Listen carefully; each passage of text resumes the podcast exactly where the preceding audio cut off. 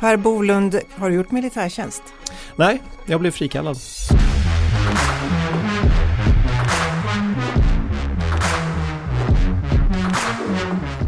I Svenska Dagbladets Utfrågningen intervjuar Ingela Renander och Erik Nilsson partiledarna inför höstens val. Hur besviken är Miljöpartiets Per Bolund på statsministern efter Kallak och slutförvaret? Och har han ändrat sig om principen att inte exportera vapen till länder i krig? Kan du eh, se dig själv strida i ett krig? Ja, jag tycker att det är eh, någonting som vi alla måste vara medvetna om i det här läget i, i Europa att eh, vi kan också bli utsatta för eh, olika former av angrepp. Eh, det sannolikaste kanske inte är en direkt invasion men däremot så finns det ju många olika former av gråzonskrigföring eller hybridkrigföring. Och där hoppas jag ju att alla svenskar är beredda att, att göra olika former av insatser för att skydda vårt land. Men är du pacifist eller?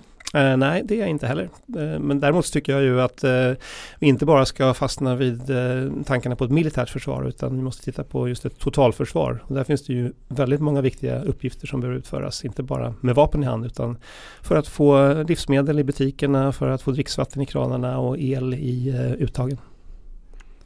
Hur har Rysslands anfallskrig mot Ukraina förändrat Miljöpartiets politik?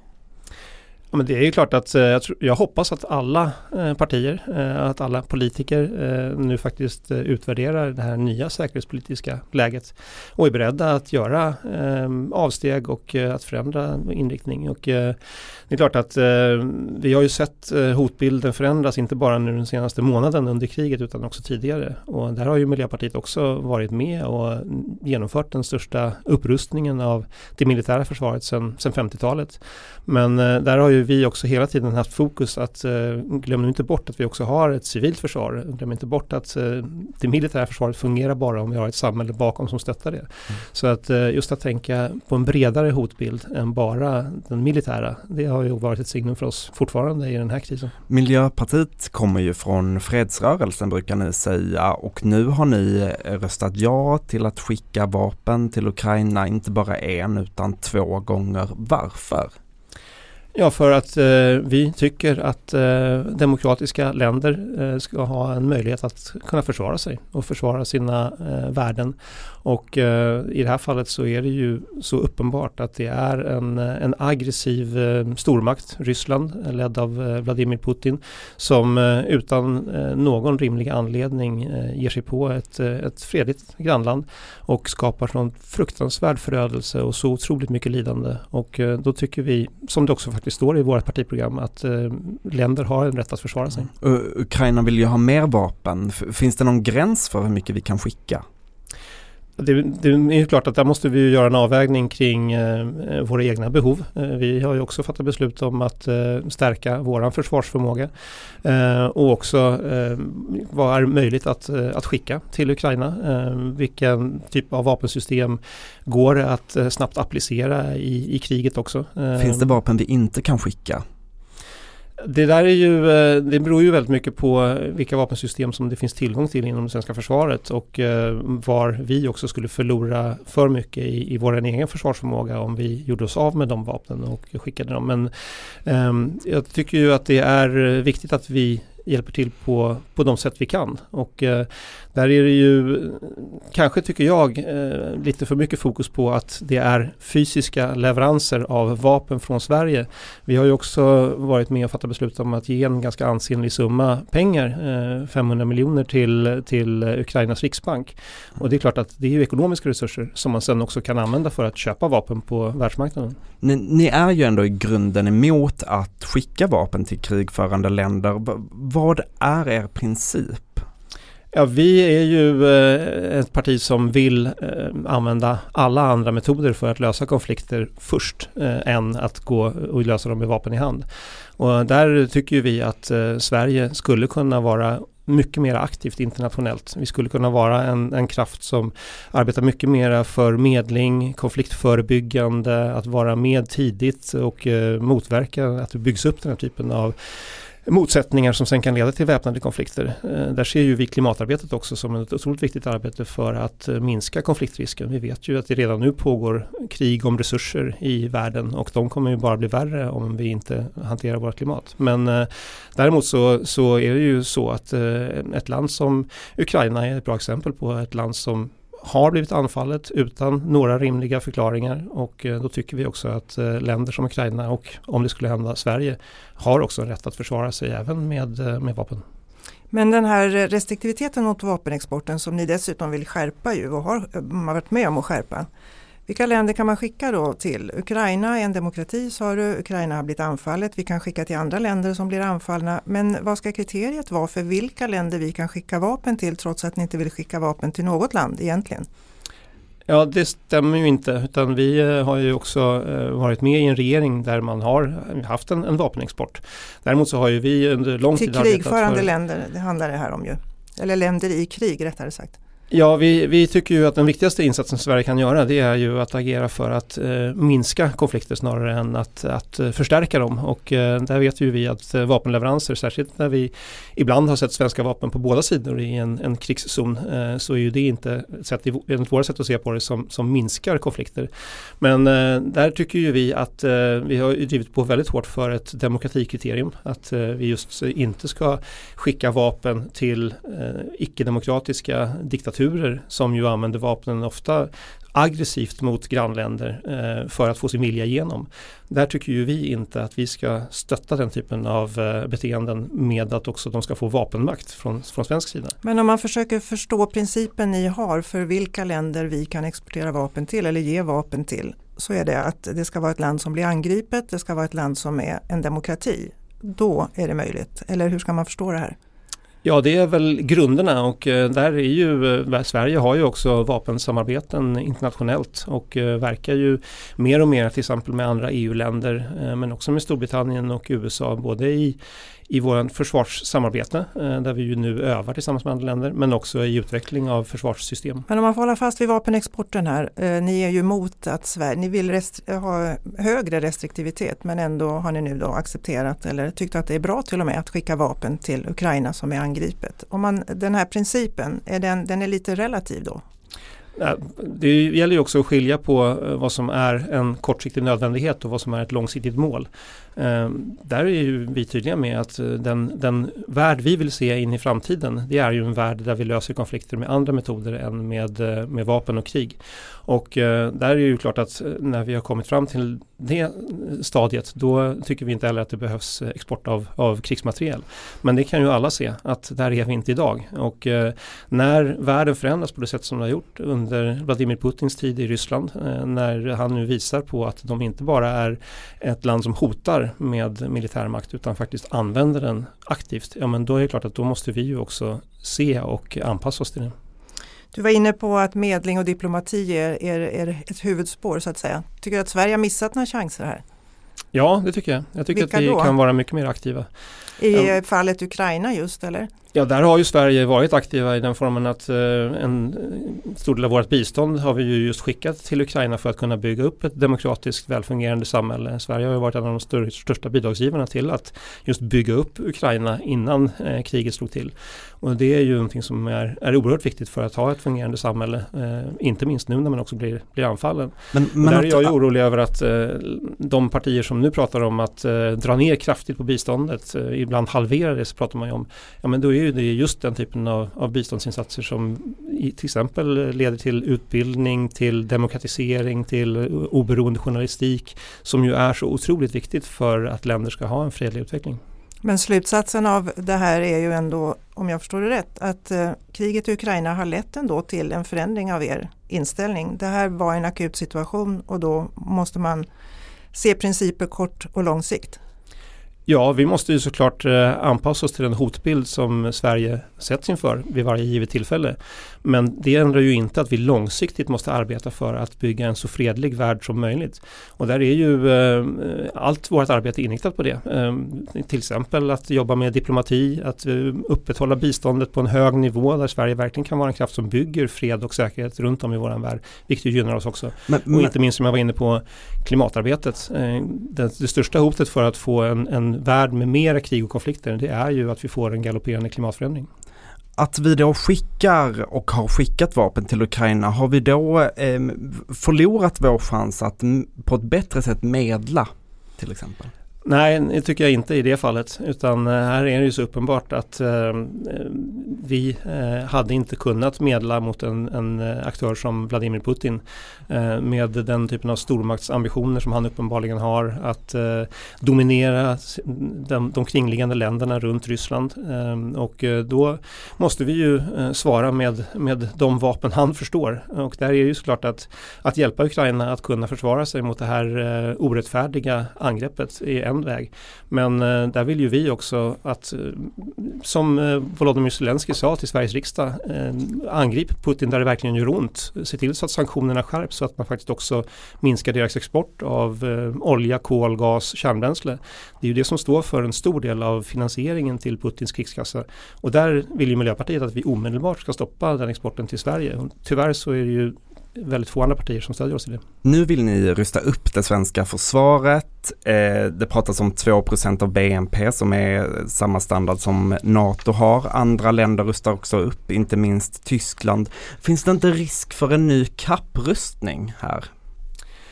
Jo, hade jag fått önska så hade vi inte behövt göra en så stor eh, satsning. Eh, men eh, det är ju eh, som vi ser det en, eh, en nödvändig eh, anpassning till att vi har ett, en mer hotfull eh, omvärld. Men hade inte Sverige kunnat gå en annan väg? Hade, hade vi inte kunnat rusta ner istället? Vad hade hänt då? Nej, jag tycker ju att eh, vi måste eh, helt enkelt eh, se och eh, anpassa oss till att vi har nu en mer osäker omvärld. Eh, där även olika former av krigföring eh, faktiskt används mot grannländer. Och då måste ju vi också se till att kunna skydda oss mot den typen av angrepp. Så du då, tror inte riktigt på nedrustning? Eh, jo, det, vi vill ju långsiktigt bygga en värld där vi inte behöver eh, bara använda militär makt för att försvara oss utan där vi tvärtom kan bygga en säkerhet i, i samarbete. Så du det tror på nedrustning men inte just nu? Självklart så måste vi ju också eh, ta eh, en analys av den hotbild som Sverige står inför. Och där tror jag nog att alla kan se att eh, den militära hotbilden har ökat mot Sverige. Och då måste vi också svara med att stärka vår militär. Men det jag är orolig för det är ju att man blir eh, blind för de andra hoten som Sverige också står inför. Och det är ju en situation som jag anser att vi inte får sätta oss i. Vi har eh, många andra hotbilder, eh, inte minst att vi har en klimatförändring som kommer att göra att vi får mycket dramatiska klimateffekter i Sverige framöver.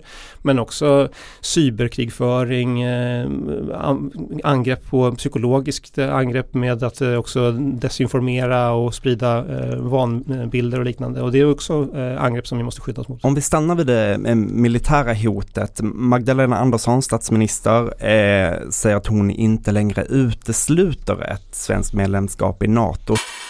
Jag, menar, jag utesluter inte ett NATO-medlemskap eh, på något sätt. Men jag vill ju att vi ska göra en välgrundad analys över vilka möjligheter vi har i det här läget, hoter hot och risker med dem, för att fatta det beslut som är bäst för Sverige. Hur tolkar du henne?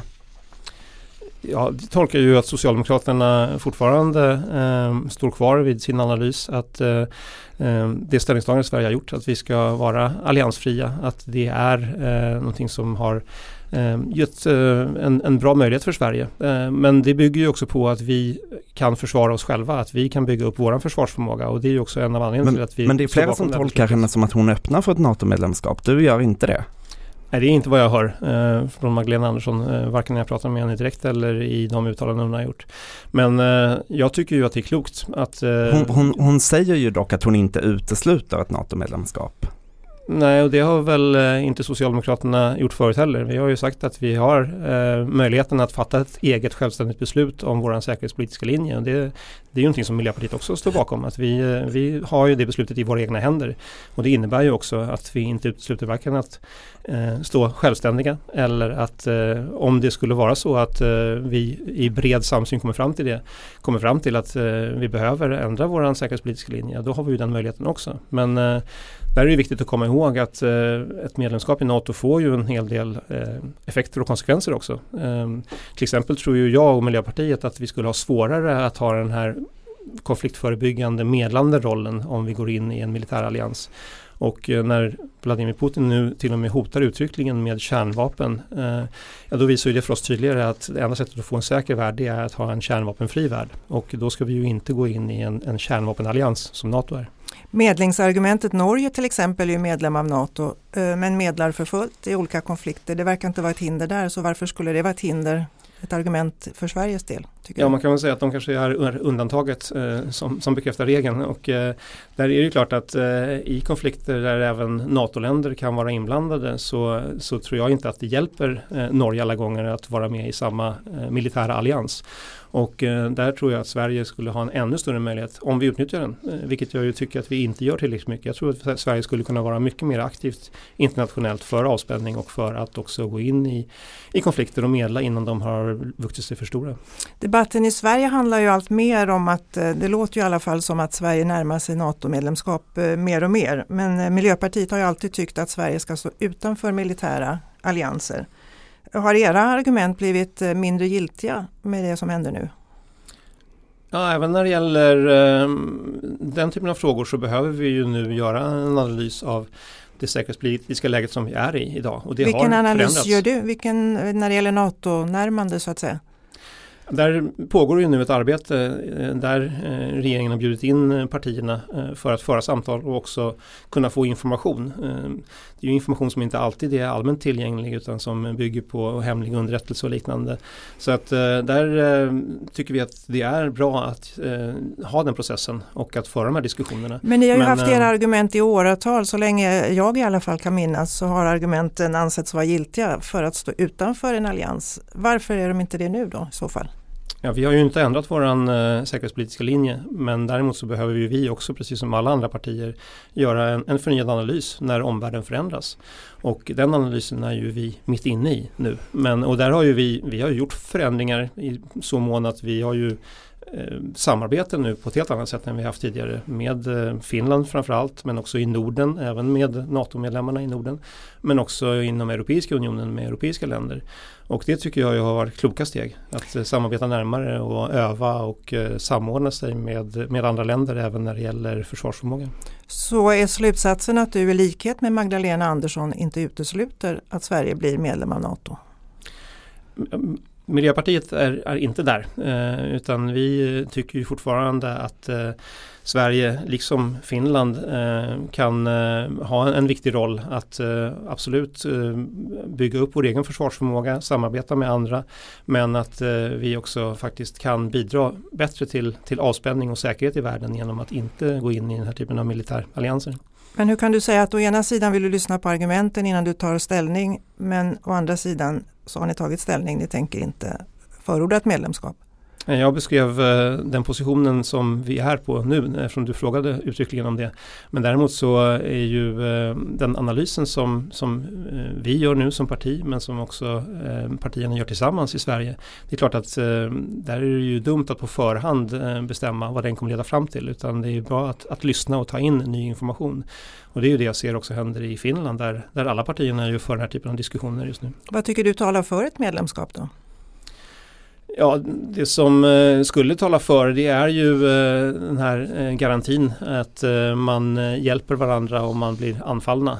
Men där är ju våran syn att Sverige genom medlemskapet i EU också har redan den typen av, av solidaritetsdeklarationer. Men ingen militär? Det står ju inte uttryckligen varken att det ska vara militärt eller icke-militärt utan det står att man ska hjälpa till på något sätt man kan. Vi byter ämne det finns väldigt många fördelar med cykeln som vi behöver uppmärksamma mer och därför förtjänar cykeln att hyllas och alla cyklister som gör en insats varje dag förtjänar också att hyllas. Tack till er alla!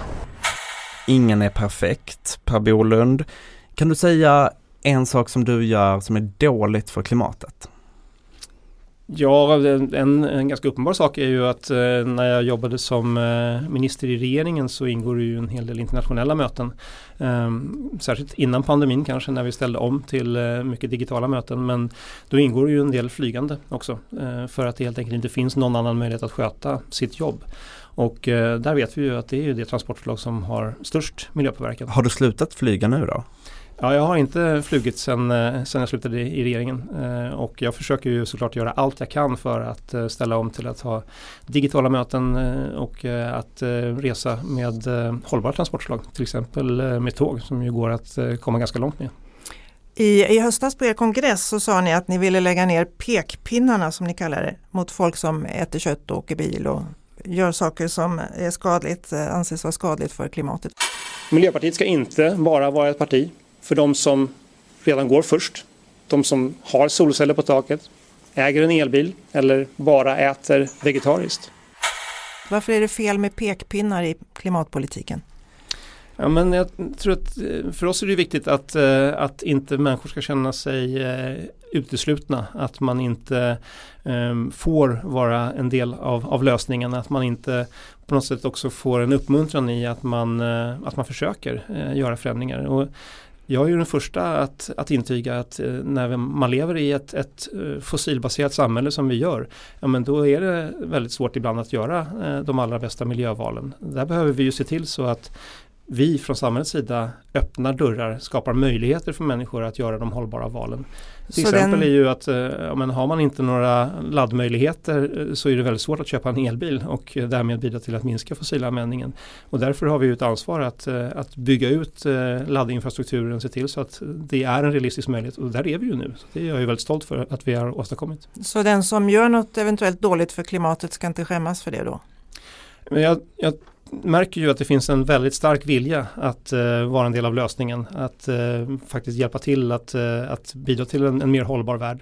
Och då tror jag att vår viktigaste uppgift nu när kunskapen har blivit så brett eh, bred i vårt samhälle är att skapa möjligheter. Att eh, göra det möjligt för människor att eh, sätta upp solceller på sitt tak, att minska sin energianvändning, att resa hållbart, att ja, men i städerna skapa säkra cykelvägar så att man kan både göra en insats för miljön och för sin hälsa.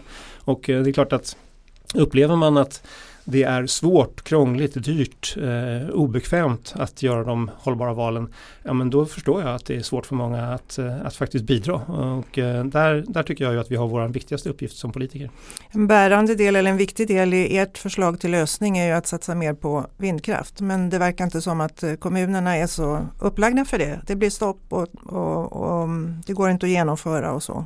Hur tycker du att det där ska lösas? Ja, där har ju vi ett, ett helt nytt förslag eh, som vi presenterar här idag och det är ju att eh, ge en mycket större ekonomisk ersättning till de kommuner som, som tar ett stort ansvar. Hur stor då? Ska, det, ska de få pengar då om de bygger vindkraftparker? Ja, det anser vi. Och, Från staten då? Ja, och det är ju uppenbart att det är många kommuner, inte minst eh, landsbygdskommuner som har ganska tuffa förutsättningar och eh, behöver ett tillskott till, till kommunkassan. Och eh, där tror vi att om vi, som vi föreslår, ger Eh, 10 miljoner kronor per år till varje terawattimme som produceras i kommunen eh, som redan är befintligt. Och dessutom har en bonus för den som nu gör insatser och vill investera och satsa på ny eh, produktion. Där skulle man kunna få en ännu större bonus, 30 miljoner kronor för varje terawattimme. Det skulle ju då vara ett sätt att se till så att istället för att nu sägs nej till 80 procent av vindkraftsförslagen så tror jag att kommunerna skulle känna att ja, men här har vi verkligen också en möjlighet att få bättre äldreomsorg, bättre skola, göra satsningar på att göra vår kommun starkare och attraktivare attraktivare. Men vad skulle det här kunna kosta då? Ja, vi beräknar att det skulle kosta i storleksordningen 4 miljarder kronor per år. Så det är en ganska stor satsning. Men eh, där ser ju vi också så tydligt nu att eh, orsaken till kriget i Ukraina och orsaken till vår klimatkris är en och densamma, vårt beroende av fossila bränslen. Och genom att producera mycket mer förnybar el som vi har så fantastiska möjligheter för i Sverige så kan vi göra en insats både för framtiden men faktiskt också för oss själva och våra grannländer. Så det här är en stor subvention för vindkraft då? Ja, det är ett stöd till kommunerna för att eh, kommunerna har en sån enormt viktig nyckelroll i att bidra till, till eh, omställningen av energisystemet och producera förnybar el. Men många kommuner verkar inte, de kanske tycker att pengar är ett problem men eh, ett viktigt argument ofta är ju att det förstör naturen, det förstör utsikten, man vill inte ha dem där för att det ser fult ut och sådana argument. Ja, och en del argumenterar också för att man då tror att det skulle eh, minska attraktiviteten för turister och liknande. Men eh, det är ju, där är vi ju ändå i ett läge där till exempel Sverige har eh, tio gånger mindre vindkraftverk per, per yta än, eh, än Danmark och 15 gånger mindre än, än, Tyskland ungefär. Så att det är ju, eh, vi har ju faktiskt eh, stora möjligheter. Vi har ett stort land med stora ytor. Eh, inte minst den havsbaserade vindkraften har ju enorma möjligheter i Sverige och där har jag ju lite svårt att acceptera att ett vindkraftverk som står två mil ut och inte kan ses med blotta ögat, att det skulle vara så störande för människor. Men hur trygg känner du, hur säker känner du på att de skulle nappa på det här, eh, era, eran pengapåse så att säga för att åstadkomma det här?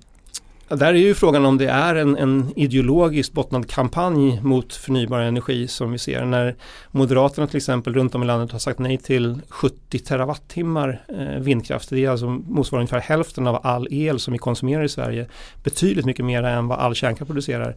Ja, men då frågar vi oss, är det här någonting som man organiserar nationellt från Moderaternas sida? Och då är det klart att då kanske ekonomiska stöd inte kommer att eh, hjälpa fullt ut. Men vi hoppas ju på att man faktiskt fattar rationella beslut och att man ser att vi också har ett ansvar i Sverige och i varje kommun att bidra till att också producera ren grön el till våra industrier som säger att det är vindkraft vi hoppas på. Det är det vi behöver för att kunna producera stål utan kol, att producera bilbatterier som är så hållbara som det bara är möjligt. Efter valet vill ni sitta i regering igen. Men i höstas så lämnar ni regeringen när högeroppositionens budgetalternativ vann i riksdagen. Ni ville inte styra på en budget som var förhandlad med SD sa du då. Vi hade ju väldigt gärna fortsatt att regera tillsammans med Socialdemokraterna och Magdalena Andersson. Men eh, vi är ju också väldigt seriösa med att eh, vi behöver kunna genomföra en politik som vi tror på. Varför var det viktigt att inte styra på en budget som SD hade varit med och förhandlat? Jag tror att det är väldigt viktigt eh, att vi står för det vi säger och är beredda att eh, faktiskt följa våra eh, ideologiska ståndpunkter fullt ut. Och eh, där eh, tycker jag att det är många partier som har sagt att man inte vill ge Sverigedemokraterna makt och inflytande. Och eh, tyvärr så är det bara Miljöpartiet som faktiskt agerar efter det. Eh, och eh, det är ju också i kombination med att det var en budget som backade eh, miljö och klimatarbetet många, många steg bakåt. Och eh, där är ju inte vi heller beredda att administrera en politik som leder Sverige i fel riktning och eh, ökar vår klimatpåverkan. Ni var ju dock pragmatiska i er syn på vapenexport när det kommer till vapen till Ukraina. Eh, varför kunde ni inte vara pragmatiska i den här frågan också? För att vi eh, ser att eh, klimatkrisen är akut. Eh, att Sverige och resten av världen kommer att lida så oerhört mycket om vi inte gör allt vi kan för att snabbt minska vår klimatpåverkan. Vi har ju sett, bara här i Sverige, några timmars regn i Gävle skapade skador för flera miljarder. Och det är klart att det här är någonting som, som vi vet att vi kommer att se mycket mer av om vi inte gör allt vi kan för att eh, bli ett hållbart land och minska utsläppen. Och eh, den risken är inte vi beredda att utsätta Sverige för. Och där är ju är ju vi eh, överraskade över att se hur snabbt det gick att eh, backa från, eh, från klimatpolitiken.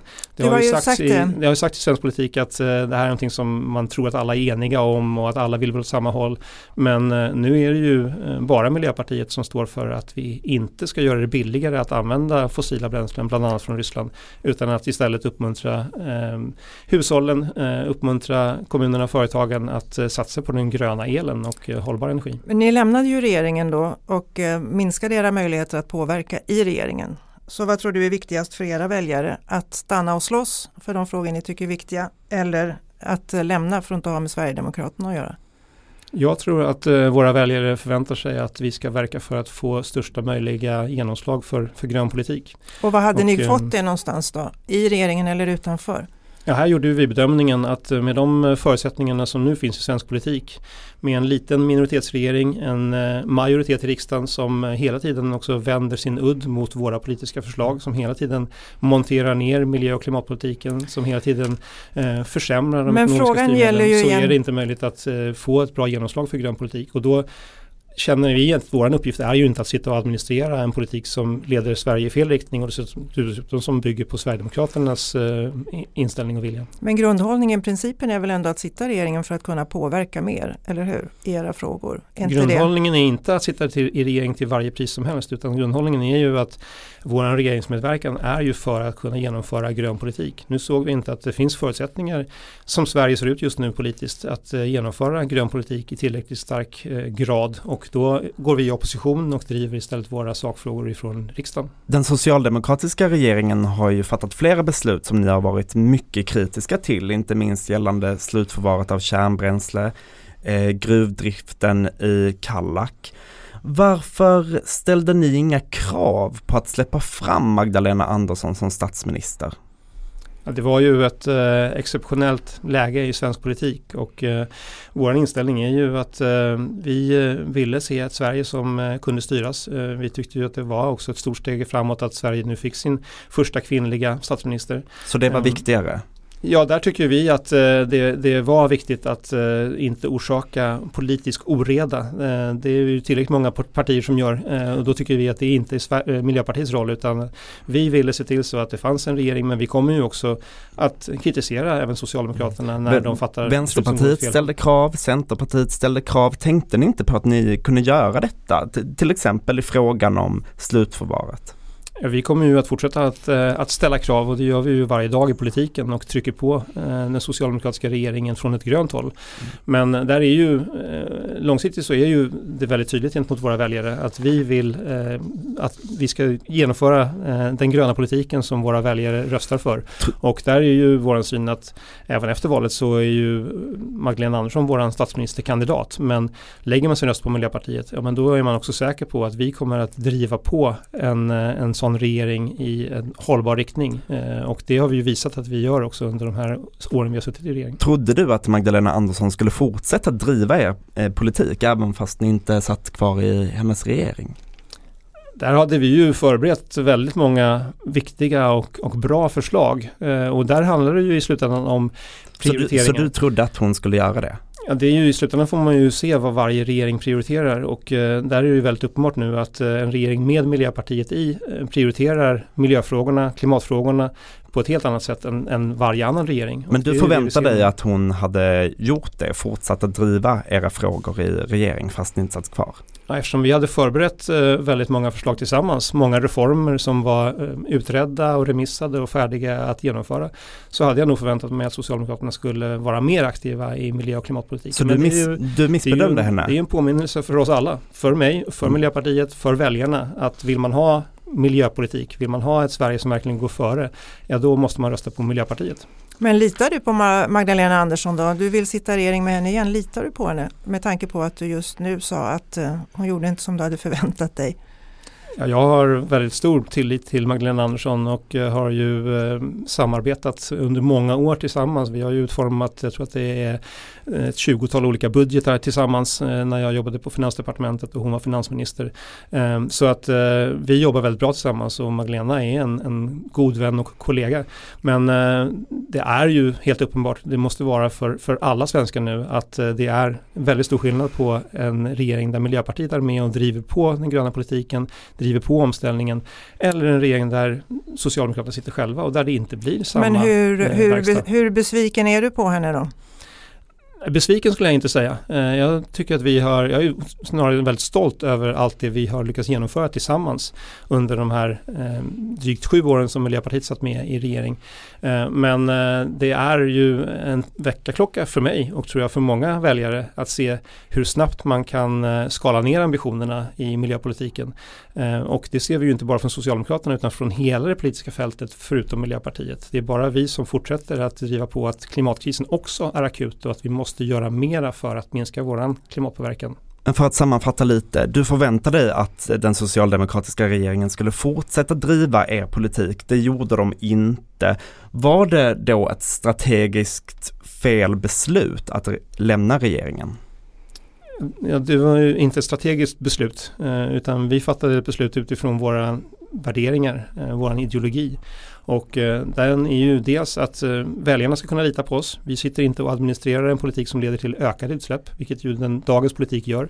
Eh, och eh, vi är inte heller, eh, vi har lovat våra väljare att inte ge inflytande till högerextrema, främlingsfientliga krafter. Och eh, där, där tycker jag ju att det var ett strategiskt felbeslut av till exempel Centerpartiet att släppa igenom eh, den budget som Sverigedemokraterna hade röstat igenom. Eh, det, där tycker jag ju att man verkligen fattade beslut som inte rimmar med det man har sagt.